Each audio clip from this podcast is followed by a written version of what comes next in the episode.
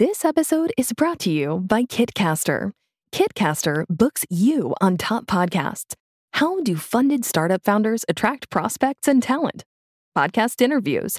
How do entrepreneurs with exits find new deals? Podcast interviews. How do C suite execs differentiate in crowded markets? Podcast interviews. Kitcaster books you on top podcasts. Click the link in the show notes for a special offer. Celebrate good conversation.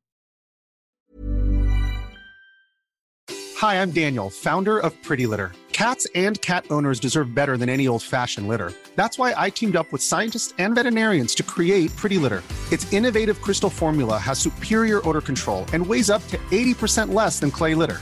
Pretty Litter even monitors health by changing colors to help detect early signs of potential illness. It's the world's smartest kitty litter. Go to prettylitter.com and use code ACAST for 20% off your first order and a free cat toy. Terms and conditions apply. See site for details. Ready for a digital dive? You're listening to the GZ Chop Shop podcast, the weekly tech and gaming media podcast that breaks down the latest news, law, and more. So plug in because the GZ Chop Shop starts now. What's up, everybody? Welcome to another week of the GZ Chop Shop podcast. Uh, we are currently recording via Twitch as well. We had to get some things worked out, but we are here. And as always, we have an amazing episode lined up for you guys this week. We are going to be talking about Microsoft doing Microsoft things, the Twitch Crunchyroll partnership for the month of November, and some more game of the year discussions, predictions, etc. So lock it in. Great episode coming up for you starting now. So to kick things off, Warners, you called it. You said a couple weeks ago, you said every time lately Microsoft is not in the news, they come around and they do something to get themselves back in the news for some reason, as if it bothers them that no one is talking about them. And for the longest time, it was just the Activision Blizzard deal. So that always had them in the news. So they weren't doing a lot of extra things. And then as that deal was wrapping up, it became Starfield. And then Starfield came and went. And then they were like, okay, we've got to do something else drastic. We're going to be deleting everyone's game capture saves from the drive, from their devices, et cetera, et cetera, et cetera.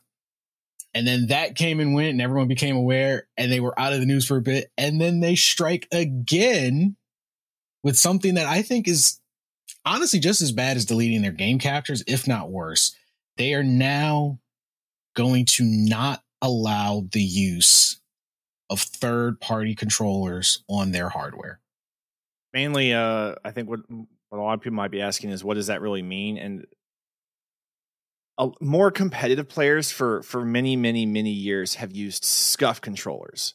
Yes, and really, if if you're if you have an Xbox or uh you know, PlayStation. I, I, think the Xbox's version is the uh, Elite controller. That's the big one. It had the Elite controller one, and then the Elite controller two.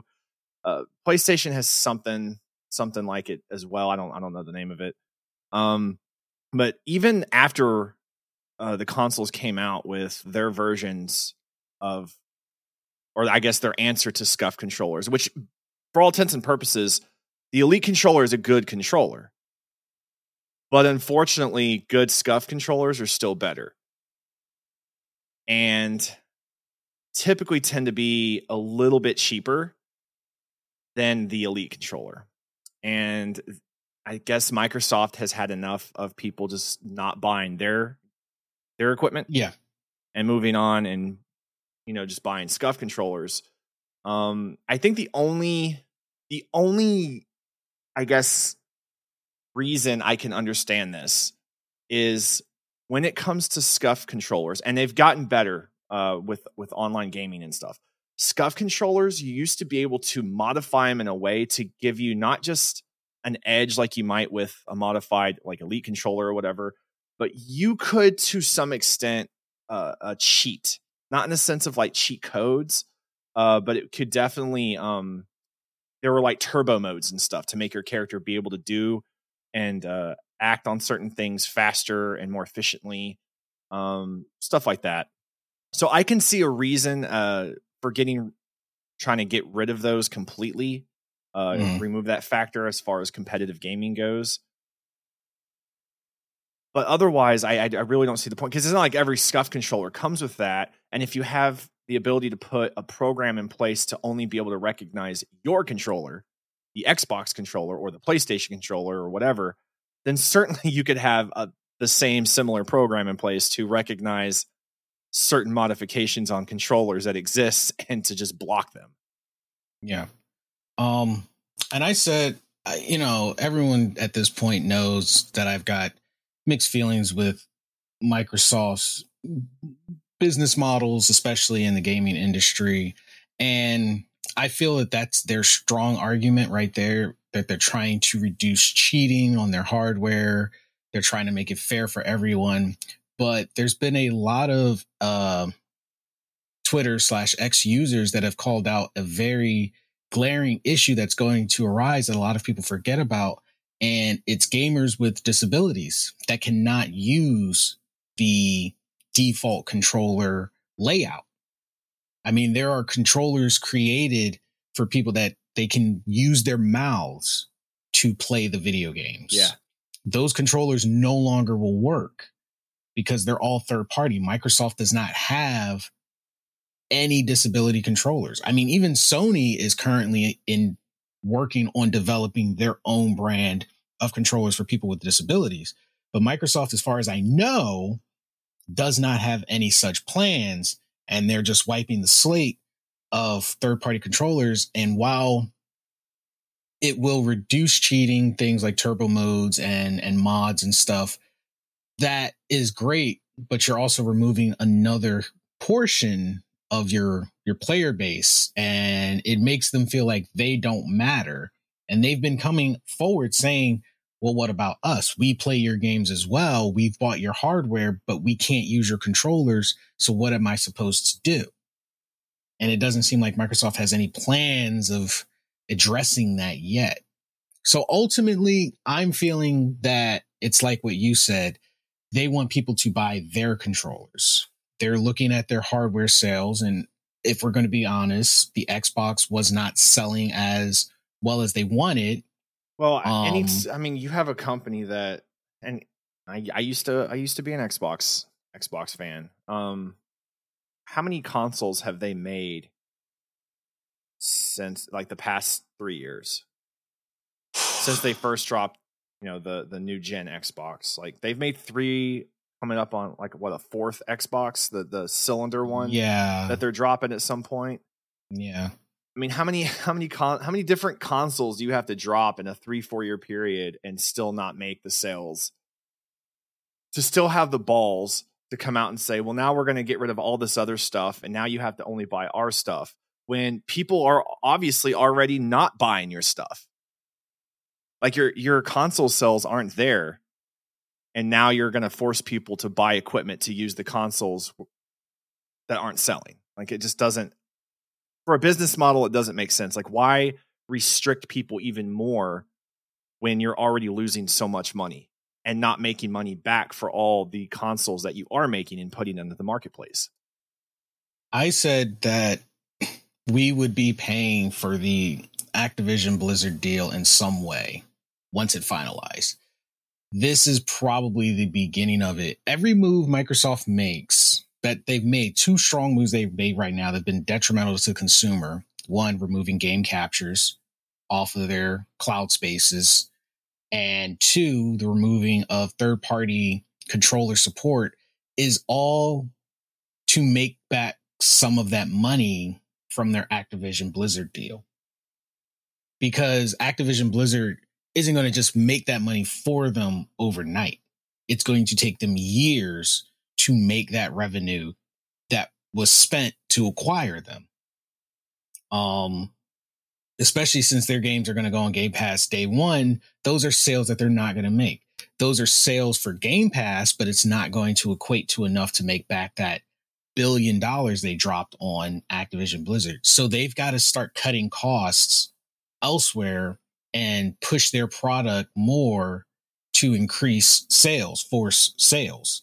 So game captures, that's server space, that's money they've got to spend.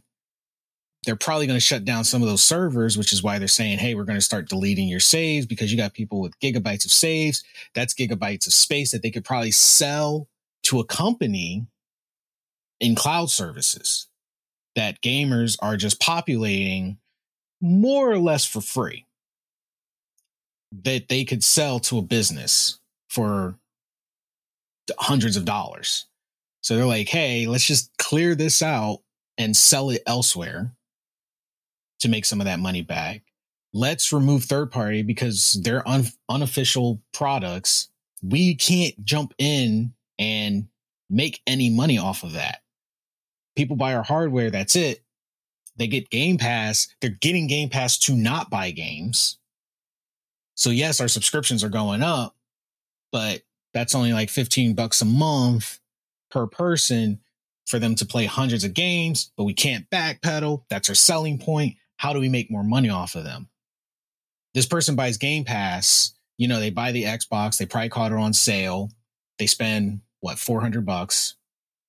That's the most they've spent with Xbox. That's the most they spent with Microsoft.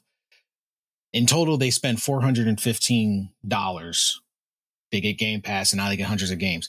But then they go and they use their third party controller that they bought for like 40 bucks. Microsoft doesn't get that. So out of this one customer that they could have made over $500 on, they're making mm, 400, 415, give or take. They want the full amount. I, So you strong arm your customers into buying your product. dude i don't i don't think people understand that $15 per person doesn't matter how many people have game pass. $15 per person is not near enough money. Like it is it is not financially adding up long term to sustain game pass and all the games. The, the problem is is they're they're dropping these brand new games $70 plus games uh, brand new. And the week they drop, they're immediately available on Game Pass. And people are like, oh, well, you know, a portion of the Game Pass goes to that game. And I'm like, you're right. But you need to understand that $15 from that one person is being spread out to all of the companies and all the games that are on Game Pass, not just that one game you're thinking about. So it, it's similar, like, think of it like Spotify there's an issue right now with like artists not being paid for their work, right? Because you can just pay a monthly subscription to Spotify and listen to all the music you want without purchasing the music. It's the same concept. These companies, even like, oh, well, they're owned by Microsoft and Microsoft has all this money. I'm like, Microsoft has all this money. The Xbox faction of that does not have all that money. It's not a shared pool throughout all of Microsoft where the the gaming industry side gets uh, gets to have that same amount of the cut.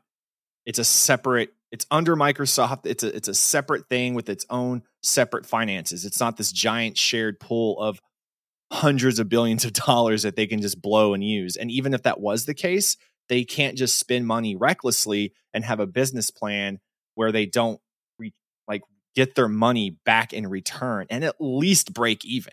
There is no way they are breaking even with Game No. Pass. It, I no just way.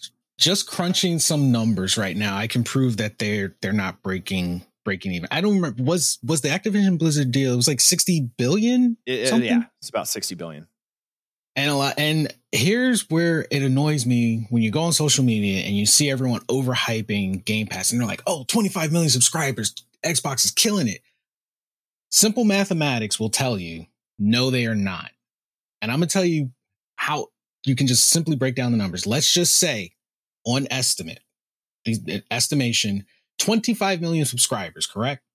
Now let's say every single subscriber is paying the $15 a month. Mind you, those 25 million, you got to include the people who are getting them on a deal. Get Game Pass for $1. So not every one of those members is paying $15 right now. But let's just go in an estimate and say every single member, 25 million subscribers paying $15. For the first month, Microsoft makes about 375 uh I want to say maybe million, maybe a month. So if you crunch those numbers and you say they got, all right, they're making uh 375 million a month. That's that's crazy numbers to us, but for a business, that's chump change. That's that's pocket money. And then times that by 12 months in a year, they are only making 4.5 billion a year off of Game Pass. And they dropped six over 60 billion. Correct me if I'm wrong, but I'm pretty sure it was around 60 billion. It was for Activision Blizzard. What they spent on Activision Blizzard, they don't even make in a year off of Game Pass. That means they had to dig into the Microsoft overall funds to make that deal go through. Game Pass is not making them a lot of money. They're only averaging about 4 billion a year. And that's if every single subscriber was well, paying $15. And that's not considering that a large amount of that money isn't going back to Microsoft itself. Uh, yeah. Th- uh, that money, like Microsoft might own a, lar- a large amount of these companies now, but those companies still need to be paid. They still they need to be, be financed. So, so the amount of money that, that money, Microsoft itself is keeping half. is is is I would I would imagine nothing. Yeah. After they're paying what they need to pay to all the studios to keep them where they need to be and all their mm-hmm. employees. Yeah. So in turn, they've got to make up that money elsewhere and cutting, like I said, cutting off third party controllers to, to and hopefully as far as they're concerned, or mandatorily increase their sales because now to use their hardware to play your game, you need an Xbox certified controller. They're they're going to try to bump that revenue, and they're going to sell some server space to other companies to make up that money because Game Pass seems like a steal to us as the gamers, but Microsoft is doing all these acquisitions in hopes of these companies making the money because they promoted a product that they honestly cannot sustain. And they're clawing at what little bit they can get to keep it going. And it's just, but they don't want to tell us that they're struggling with it. That's why they don't put out actual numbers. They put out how many subscribers they have they put out how many players because what was it with Starfield? They were like a million players day one. Cool. What were your sale numbers? They don't disclose that. The sale numbers were insignificant because the game was immediately on Game Pass, and so many people were like, "Oh, it's on Game Pass. Why would I buy it?" Yeah. Well, and there's then, the problem. Of course, you right have there. people who did pay for it, but let's be honest; those are the most loyal of the loyal. That is probably maybe like a hundred thousand. I'll even say out of their 25 million, maybe 5 million were that loyal enough to buy the game. Oh, and it wasn't too long ago, maybe a year or two, where it, it took several months for a brand new game to show up on Game Pass because they wanted the sales first. They wanted the sales. Yeah. And a lot of developers didn't want their games on Game Pass day one because it it hurts them as well. So that's why Microsoft acquires the companies because then the developers can't say we don't want that. They're paid up front to have it happen. Um, but what are your guys' thoughts? Do you think Microsoft is making a wise decision by removing third party controllers? Do you think they should keep third party access? What do you think Microsoft's end game plan is? Once the smoke clears, what are they going to do next to get themselves in the news? Because it seems like they cannot help themselves. They got to be in the news some way or the other. Never ceases to amaze me. Um, but let us know now. Something else I'm sure you're excited to talk about as an anime fan. and I say so honestly, sarcastically, because even though we are, you know, doing this podcast on Twitch, we've got our mixed feelings with with Twitch. But this month, Twitch and Crunchyroll have entered into a partnership. Now, I don't know how long of this part, I think it's only for the month. I think it's only for the month. But if you are on Twitch and you gift or subscribe um, to channels, I think it's like gifting two subscriptions or subscribing to two different channels, you will be granted as a reward a um mega fan subscription to Crunchyroll. So maybe you wanted to try out Crunchyroll, but you didn't want to pay for it. Uh, I guess this is a good opportunity if, if you're already on Twitch and maybe you, you know, are on Twitch a lot and you subscribe to a lot of channels. Um, here's a chance. It started November 2nd and it's going through to the end of the month. So if you're trying to get access to Mega Fan, you can use Twitch to do so. And I've been noticing Crunchyroll's been doing a lot of uh partnering up lately because they recently partnered up with Amazon as well. So that if you have Amazon Prime, you can also slide Crunchyroll in as a bundle as well. Um here's here's my thing. I don't I don't have a problem with the partnerships. I I think, you know, if you know, it makes sense that they would want to do it. Twitch is for all intents and purposes the most popular streaming service, dis- despite yeah. what you know are the negative sides of things and all of our disagreements and how maybe it's changed over the years. Um, it is. It's the number one streaming services, but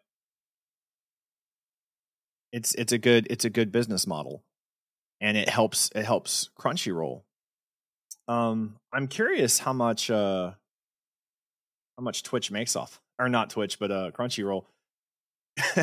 because you know they, they they keep so much of like the subscription so i wonder how much of that cut crunchyroll's getting which i guess i guess in a sense they're also getting promo yeah they're getting promo which will boost their own subscriptions i'm pretty sure that twitch can't do to them what they do to the streamers with like the 50-50 split. Um which is kind of funny that I say Crunchyroll entered a partnership with Amazon, but Amazon owns Twitch and Crunchyroll is able to be bundled up with Amazon. So it seemed kind of redundant. Don't don't do bundles, people. Don't do bundles. And do, yeah, don't you, do I'm bundles. I'm going to tell you why. I'm telling you this from experience. I'm not saying this to like shit on Amazon or Hulu or anything. Like bundles seem like a great idea, but my my problem from experience because I've tried to bundle twice with Crunchyroll and Funimation back maybe a couple two or three years ago.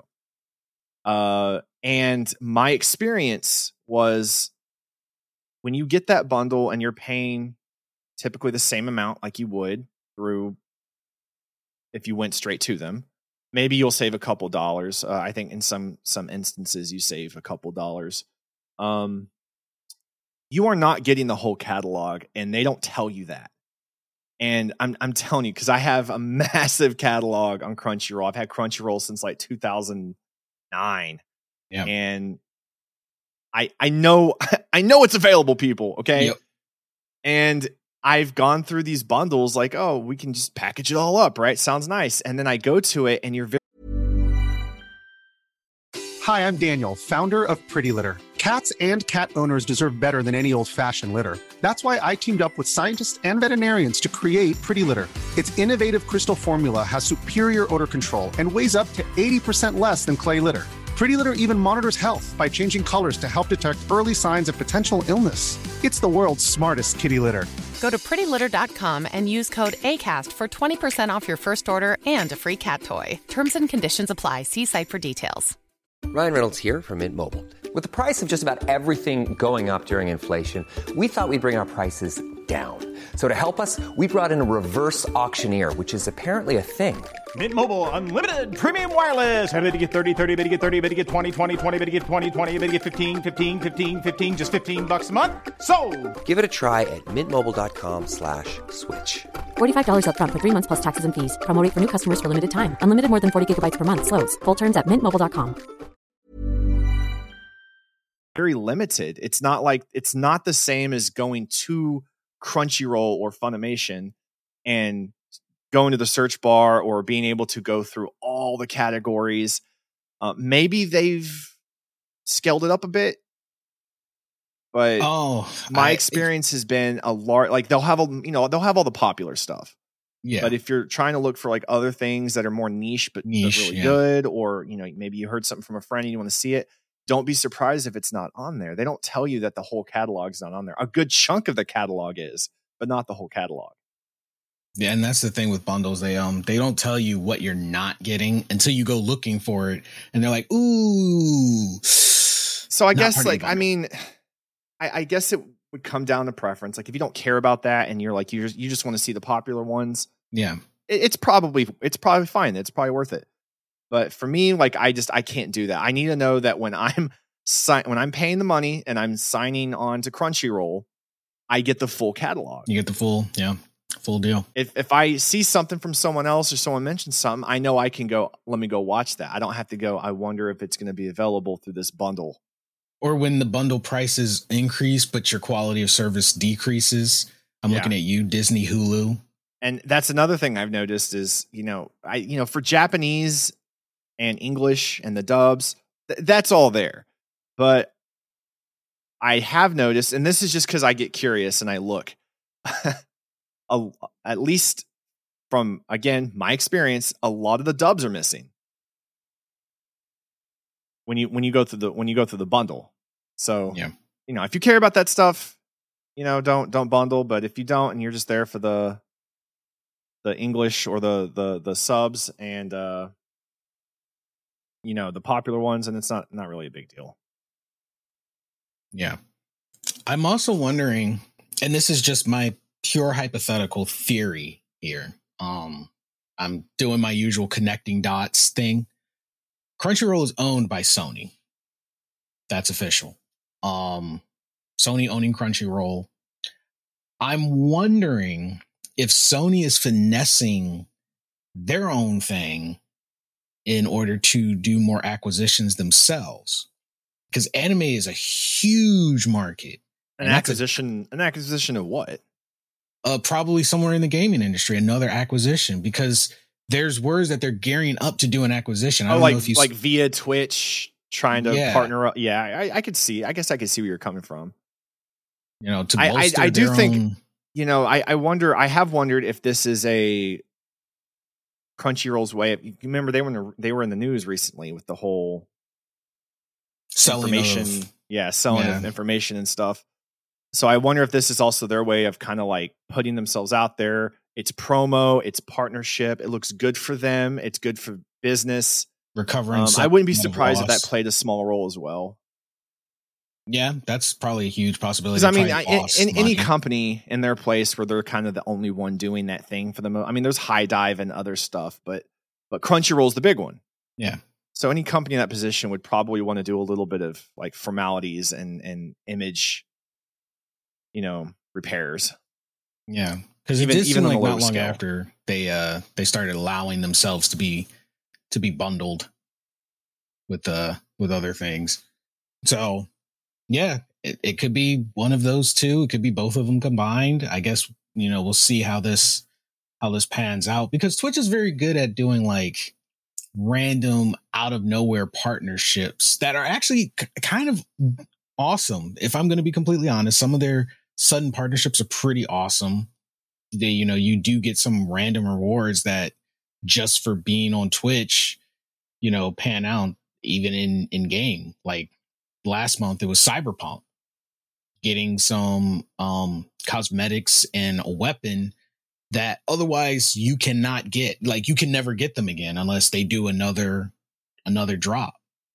And I actually took part in that because I was like, you know, I love Cyberpunk all I had to do was watch a couple of hours of streamers who were playing Cyberpunk, and I was getting some some cool rewards. Um, Well, anime anime skins and games have gotten really popular. So I, you know, having codes drop too through the partnership to where you can get skins from different animes in Mm-hmm. your game or just like whatever. Um, that'd be pretty dope. Yeah. So it'll be really cool to see, you know, where this goes, what their their long term plan is. But if you guys are trying to get a mega fan subscription or you want to try it out and you are on Twitch, uh, gift two subs or subscribe to two different channels and check your rewards for a chance to get a Crunchyroll mega fan. Um, I'm a Crunchyroll mega fan through Crunchyroll themselves, and honestly, it's worth it in my opinion. I no ads, access to every anime.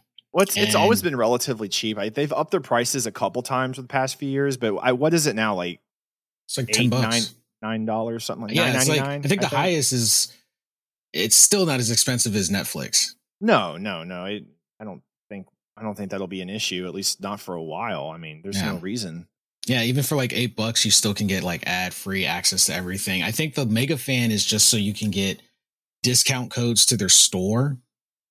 Um, I think it also includes their manga reader. Their manga reader, they've left that thing so far behind. Dude, that mong the manga reader is not good. Their manga It's not reader good. needs an update. It's never it's never really been great. yeah. I don't there's know some cool, like, you'll- it. You'll find some cool stuff on there sometimes, like stuff maybe stuff you had, you didn't see before, uh, and it'll get you into like a, a new manga, and then you go on to Shonen Jump, and you know, if you have a subscription to that, and you can read it there. But Yeah. I don't know what that whole that whole section is supposed to really accomplish. Yeah. I, I'm wondering if that's like the whole thing. Like you're supposed to get a taste of something there and go, I like this, but see how badly it's ingrained, and then go, I really want to watch this. So, uh, Shonen Jump, which I'm surprised Crunchyroll and Shonen Jump don't have like a thing, like a partnership of like a sort. partnership. That would make sense to me. Like if because you know on Crunchyroll now how they have uh like artists you might like. Like that's a Mhm. that's a really cool new thing. Like like now you can easily find artists that are showcased on Crunchyroll for a, a large amount of the anime. I think that's really cool. It's about time, like you know, we start being able to give give them their dues because They do it for music pretty- artists too. Some, some pretty amazing music and artists out there, and and through that we we find a lot of Japanese artists that that you know are pretty amazing. And I'm surprised there's not a little section in there for Shonen Jump. Yeah. Well, there's an idea. Crunchyroll. Anyone from Crunchyroll, if you listen to this podcast, I mean, what what is Shonen Jump like? I think it's like three dollars. Not. I think it's like two dollars. Yeah, it's like two or three. It's two or three dollars a month. It's not even a little bit expensive. It's it's surprising how cheap it is, honestly. Yeah. Because I have Viz Media and Shonen Jump, and at most it comes to five dollars for both. Yeah, when so you add them together. Crunchyroll, if if you do this, I want credit. Yes, credit to the GZ Chop Shop podcast who said it today, November 6th, 2023. We threw the suggestion out there for everyone to know. It's recorded. Can't deny us. Sponsor us. okay. So the final topic for today's episode. Um, game of the year. Game of the year is awards is rapidly approaching because we just talked about it towards the end of October and we are already almost halfway through November when you think about it, next week will be halfway through November. Um, and we came up in that episode with some user speculations, and the list was pretty massive then. But anyone who's been following the game of the years, you know there's only six finalists. And then they pick from one of those six to be game of the year. Uh, and in our community chat, we were talking about it back and forth about what we think. And I think it was a pretty general consensus between all of us that we were certain for sure that Tears of the Kingdom was going to be one. Baldur's Gate is definitely going to be one. Um, and from those two, I think we kind of hopped back and forth between ones we liked that seemed to be shared among the community that we think will show up. Like for me, I would love to see Armored Core 6 on that list. But Armored Core 6 is a very I wouldn't niche game. expect it, and it's not because it's a bad game. It's what you just said. It's just It's a very niche game. Um, as much as it pains me to admit it, but I just know gaming politics and I know fan bases. Starfield is going to show up on the list. Um, and probably because there was so much controversy around that game that it definitely would guarantee butts and seats at least to just see it up there on the list. At, even if it comes in at six, I pretty sure you're going to see Starfield as a nominee. Um, I don't think we're going to see any of the remakes go up. People want to see Resident Evil 4, they want to see Dead Space go up, but they are remakes. And I think that that would open up a whole can of worms if they started doing that now and not like a separate category for uh remakes. So I don't see that on there. Spider-Man 2 is definitely one people want to see on the list. Um a superhero game winning game of the year. Oof. I don't know how that would make I- I- gamers feel. Uh, Spider-Man games are great, but uh, I just don't really see that happening. Yeah. And it's it's you know no shade towards Spider-Man, but it's, it's historically not really a thing. yeah. I And I, love do- the Spider-Man games. I would like to see them. I, you mentioned it before. I would like to see them add a DLC category. a DLC category would be amazing. Um, Um, I think it would be incentive for uh, studios to put more time and effort into their DLCs yeah. to make the DLCs feel like you're getting more out of them by there being a category for best DLCs. Yeah, absolutely. In 2023, I think this is going to be the toughest year for game of the year because so many games that got pushed back due to COVID and all collided this year with games that were already coming out this year. So across the board, we had tons of games for multiple genres coming out. I mean, another game I think we'll see on the you know six finalists uh Hogwarts Legacy. Now I personally didn't play Hogwarts Legacy, but I remember for like the first 3 months of that game coming out, that was all people were talking about. The only argument, the only argument against it is there's no replayability, and that's a huge factor in games these days. Oh.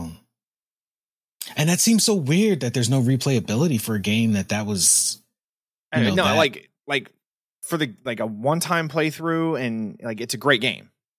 It's it's amazing and it's a beautiful game. Uh, but it's there's just no replayability, and and that that does get factored in pretty hard. So that might be the thing that hurts it. Um, As much I, as, I- uh, I, don't see Baldur Gate three not winning, to be honest, and I I'm was I was not going trying say to be biased here, but I mean, they dropped out of nowhere. There was no like, there was no months of like promo for it. It dropped out of Mhm. nowhere, and it absolutely destroyed in every category. I mean, no, uh, no game came close to it this year. if anything it also motivated people to get into D&D. Yeah, and I it gave turn it it put turn based games back in a good light again because people just don't have the patience for them anymore. Uh, it's not something that people really. It, it's kind of a niche a niche uh, category. I love turn based games. I always have. Um, but I think that I don't know, man. They just did it so well. It didn't. It almost didn't feel like the turn based wasn't even in my way. You know what I mean? Yeah. Um playing devil's advocate even though I love Baldur's Gate 3, I do also see that working against them in the finals. The fact that it's a turn-based um because we're in the generation of gamers who want instantaneous action. Turn-based is probably too slow for them. They might not find it as enjoyable. Um, because then you've got games where there is no turn based, it's constant action like Diablo 4. And despite all the controversy surrounding Diablo 4, there's people that love that game. It's not turn based, it's constant ongoing action. A lot of people probably prefer that. So I could see that working against Baldur's Gate as well. Um, because a lot of people probably didn't even get out of Act One, so they didn't get to really open up the game. Yeah, fortunately, um, only ten percent of the actual player base gets a say that that like is factored into it. So any like negativity in just that one that that one realm isn't going to really impact it at all. I mean, it really is going to come down to uh, how it performed, and then the storyline. Uh, the replayability is always a big one. Originality is a big one. Innovation is a big one. There's a lot of factors that go into it. So, um, yeah, well, I guess we'll see. Now, do you think when you say originality, do you think the fact that they're building off of D and D will hurt them as well? No, because D and D is is D and D does not have. Y- yes, there are movies. Yes, there are set games and storylines you can buy, but D and D as a whole is not. There is no one storyline. There is no original storyline. There is no one way to, you know, linearly play through the game. Mhm. I mean, the game is as big as your imagination is within the realm of the you know the rules of the game itself. I So I, I, don't I don't think that that would that would hurt it.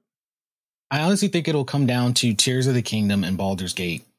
Um, the reason I think Tears of the Kingdom is because uh, I am basing it off the last two times. Now, did Breath of the Wild? Is there a way? Can you see if Breath of the Wild won when it came out? I don't think it did.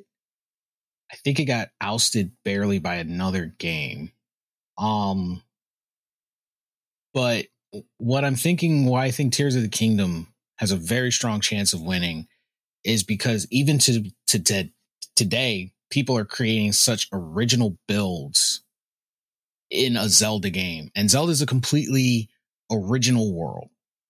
You know, it's yeah. it's completely original. And look at the last two games, Sekiro, Elden Ring. They were completely original, built from the ground up worlds. Were you were you trying to remember if Breath of the Wild took Game of the Year? Yeah, did Breath of the Wild eh, actually get Game of the Year? Yeah, oh yeah, yeah. Back in so, like 2017. 17, yeah. yeah. So they, they yeah, they have a very strong chance of taking it again because they they took a formula, they built the formula, it worked, and they've expanded on that formula and it was phenomenal. Like the only limit to Tears of the Kingdom is your own imagination. Like the stuff I've seen people create on Tears of the Kingdom is just mind boggling. Like people That's what I say in seven days to die, but then like a box gets broken and then my whole building collapses and then it just falls on, on down around you.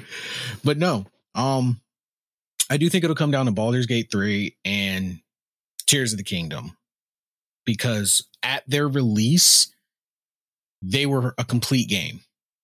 They were a full game. They didn't need patches. They didn't need DLC. They're a full experience with replayability before they even think of any attachment whatsoever. Especially Baldur's Gate. You can play Baldur's Gate. What is it? 17,000? Got 17,000 endings? Uh, 17,000 outcomes. 17,000 outcomes. So 17,000 different outcomes. You've got hundreds of different ways to play that game. Endings, Jesus Christ. Yeah, any there'd be no end. Seventeen thousand endings is why play anything else? There's seventeen thousand games apparently in that one game. Yeah, but um, seventeen thousand outcomes. So that's a lot. That that's insane replayability. Insane. And Tears of the Kingdom has insane replayability. You went about things this way with this kind of build. Now you can try things this way with a completely different build. You can try to speed run the game. You can try to find everything in the game. You know what genre I'm surprised hasn't hasn't been added at all is a like a horror thriller genre. Ooh, yeah. And I I guess I can understand to the extent that maybe enough of them don't come out each year to really compete for that. Um, I I think they do, but I know like that argument could definitely be made. Um, but only like a small handful of, of horror games come out every year that would even be, I guess, worthy enough to to be put on that list, I suppose. Um, and I I would like them to see like remake, re, like best remake reboot, and separate remakes and reboots from being able to compete with new games. I don't I don't think that they should be able to compete at all with new games. Yeah, Ta- taking a game that already existed and even you know the Resident Evil remakes are stupid good. They're amazing, but taking a game that already existed and just making it look better and giving it more, you know, giving it a modern, you know, touch up should not be able to put it in the running for a game of the year with with brand new games. I just I think that's just really strange. Yeah. No, I I agree. Yeah, they they, definitely should have some categories for that. That would be uh that would pretty be pretty amazing and I think that makes the most sense. Maybe in the future we can see those pop up. Um I would love to see a horror game category. That's just cuz I'm a horror game buff. Um but I guess because it's horror that's not exactly like family friendly. so maybe they have to be like they got to be like careful with that, I guess. I don't know. But I would love to see it. But what do you guys think? what do you want to see win game of the year for 20, 2023? What are your predictions? Um, and what game category doesn't exist that you think should exist at the Game Awards? Maybe in the future they can they can add it. But that's pretty much everything we've got for this episode. If you guys enjoyed the podcast, think about subscribing, think about checking out our Patreon page. And if you weren't able to join us live over on Twitch, you can catch this on YouTube and you can find all the links to everything amazing down in the description below. Also, think about checking out our store, the osnmediashop.com, and get yourself some amazing merchandise. I cannot stress this enough, guys. You will not be disappointed. We've got apparel, we've got home accessories. You just want to have a nice tumbler to bring with you on your drive to work, we've got those too. Check it out. You will not be disappointed. And also, Patreons get free shipping for life. It's worth it. Visit it, check it out. And if you want to check out our exclusive podcast, The Afterthoughts After Dark, Patrons have access to that as well. Pretty much it's the guys and I, we get together and we just talk about life and a bunch of random things. It's it's a great time. It's a great time, I promise. Anyway, we are out of here. Thank you for spending some of your time with us. Take care of yourself and each other. And we will catch all of you amazing people on the next podcast. Later.